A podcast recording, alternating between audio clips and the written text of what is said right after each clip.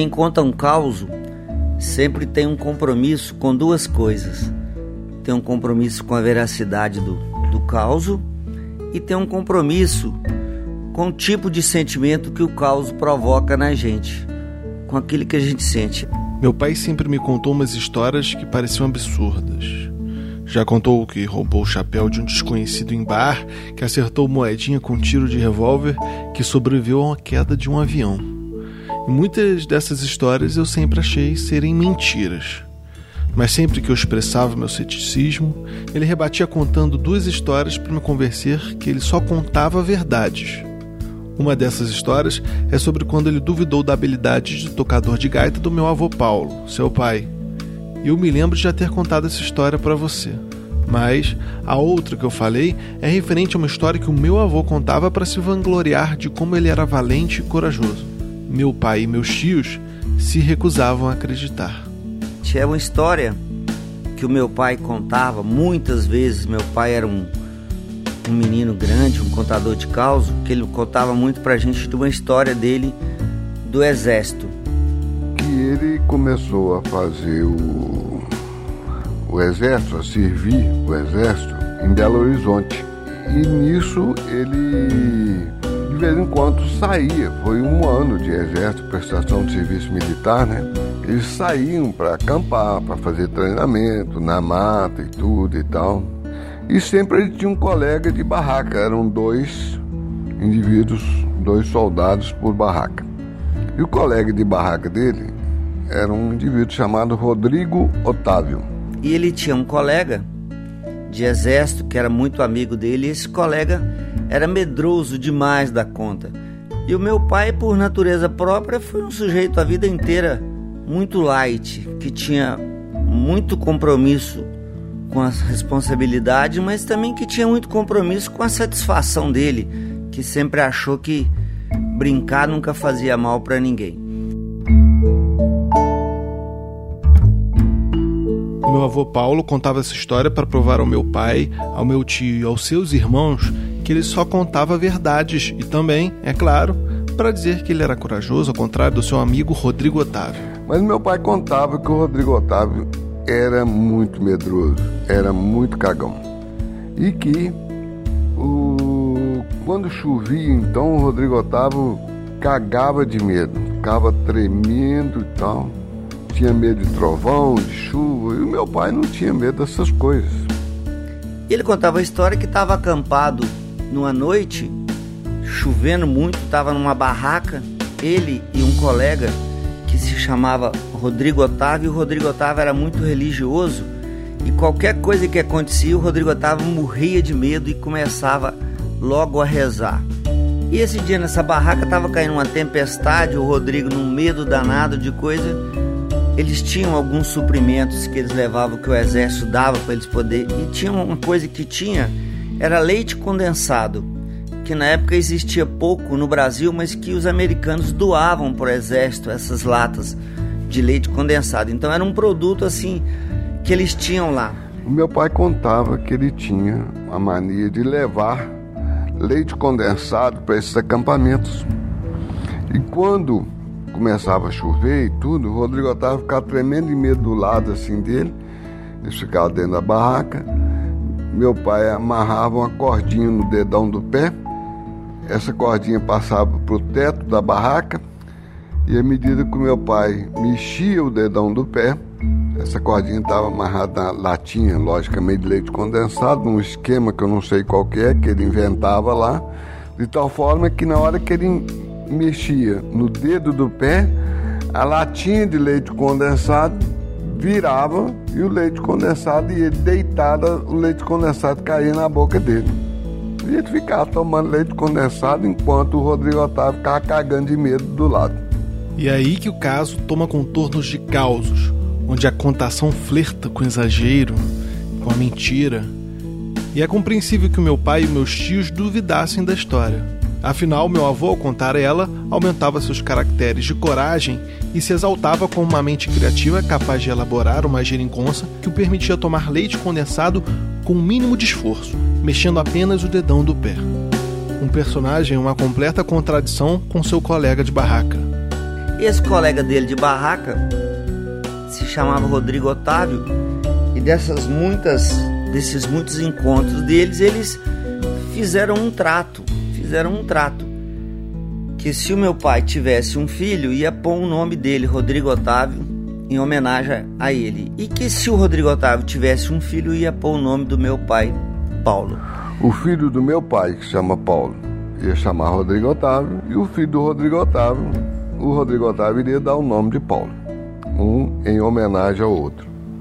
E é por isso que esse meu tio de apelido de Tá se chama, na verdade, Rodrigo Otávio. Porque por mais que a história contada venha enaltecer a expositividade do meu avô, os dois tinham uma amizade verdadeira. E esse caos, principalmente por conta do seu desfecho, sempre me causou certo interesse, e é por isso que quando eu era criança sempre pedia para meu pai me contar ela. E ele me contava de novo e de novo. Bom, esta é o tipo da história que meu pai contava e nós pequenos por várias vezes nós pedimos ao nosso pai para contar a mesma história e tudo. Então ele repetia toda vez que tinha uma reunião e tudo, ele pedia para contar essa história e ele contava. E sempre a gente com aquela desconfiança: será que é verdade? Será que é mentira? E aí os anos foram se passando.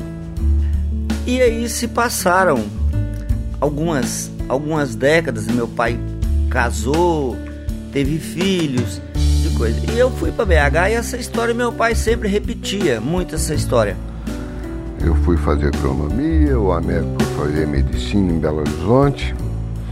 E o Ditá foi também fazer medicina em Belo Horizonte. E eu sempre falava que eu tinha muita vontade de encontrar com o Rodrigo Otávio, mas. O Ditá tinha um amigo de faculdade de medicina que a cidade natal desse amigo era ali perto de Belo Horizonte. E um belo dia esse amigo convidou o Ditá, que por acaso esse que eu estou chamando de Ditá se chama na realidade de Itaepirida, chama na realidade Rodrigo Otávio.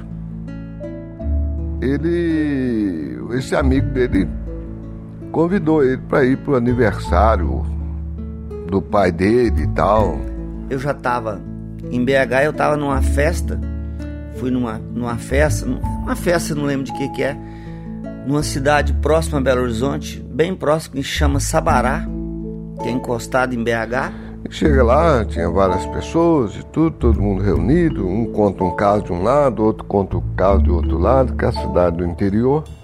Em determinado momento, o aniversariante, pai desse amigo do Ditá, começou a contar umas histórias. E entre essas várias histórias que o cara estava contando, ele começou a contar uma história em especial. Tinha uma pessoa contando um caso na roda, eu prestando atenção, e ele começou a contar um caso. Que o pai dele é, tinha muita saudade, gostava muito de um colega de barraca que era muito sem vergonha, muito malandro, que o, que o pai dele morria de medo da chuva e que o colega ficava deitado bebendo leite condensado no dedo. E que esse que o pai dele contava que tinha esse colega tinha um, um filho com nome que esse moço chamava Paulo por causa desse colega. Bom, o que acontece é o seguinte: que nesse momento, este aniversariante olhou para o Ditar e viu que o Ditar já estava chorando. Tava ouvindo essa história e no meio da história para frente eu, eu comecei a ficar meio engasgado com, com a história porque eu percebi que era que era alguma coisa que tinha a ver. Toma gozou, brincou, tinha brincado com ele que aquela história não era verídica, que era causa, que não podia. Eu falei: não, não, essa história é verdadeira. E quem estava nessa história bebendo leite condensado era o meu pai. Eu chamo Rodrigo Otávio por causa do pai dele.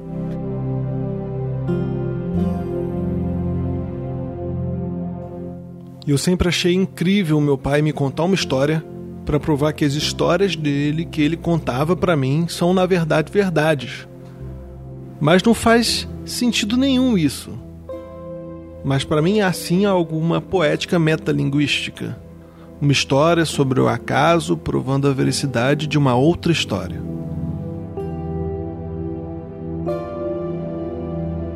Que é a coincidência, né? Que uma história que o pai dele contava no passado e que muitas vezes a gente achava que era mentira, foi confirmado muitos anos depois por um outro indivíduo que não tinha nenhum que o ditado nem conhecia, né? Então, assim, a história que a gente achava que era caos do meu pai, porque na verdade ele era um, um contador de caos, na verdade descobri que era um, um caso verdadeiro dele. Você chegou a conhecer o Rodrigo Otávio? Cheguei foi a conhecer, na casa dele? Cheguei a conhecer o Rodrigo Otávio. Depois eu fui na casa dele conhecê-lo. Ele, ele era um engenheiro civil. Na época ele morava morava em BH já há muito tempo. Ele tinha se aposentado em engenharia. Ele tinha até uma padaria. Ele tinha uma franquia da Pão e Companhia, que era ali no bairro de Lourdes. Por mais que tenhamos uma postura cética sobre alguma coisa ou alguma história, por vezes não importa se ela é ou não verdade. Eu já disse isso e o meu tio também. O que importa é a lição e o tipo do sentimento que o caos provoca na gente. Aquilo que ele nos faz sentir. Eu acredito que a cultura da contação de casos é uma expressão cultural muito brasileira. E nós temos que valorizar essa tradição oral que perpetua o conhecimento local que hoje se perde, se esvai, né? Fale dos filmes blockbusters, mas também por que não refletir sobre a gafe cometida pela avó ou sobre o gol salvador feito pelo pai na final do campeonato do bairro. Podem parecer histórias banais, mas as lições e aprendizados podem ser extraídos de qualquer história aparentemente pequena. Há muita beleza e valor em lugares aparentemente improváveis.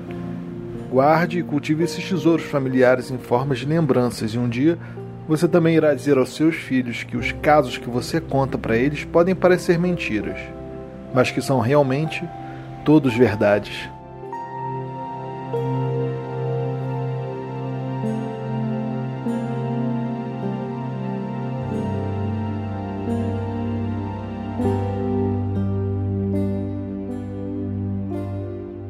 Ele falou que o que o, que contava do, as histórias do pai o seguinte, que o pai não, não ia pro, pro treinamento, o dia que tinha alguma coisa ele arrumava uma desculpa, que ele não ia, que ele tava, falava só em voltar pro Rio Branco, que ele gostava muito de uma, de uma farra, então é, era, era o meu pai mesmo, que gostava da, da bagunça. E o Rodrigo Otávio sempre foi um cara muito sério, muito muito comedido. E era exatamente isso, mas ele adorava meu pai. Meu pai já estava velhinho nessa, nessa época.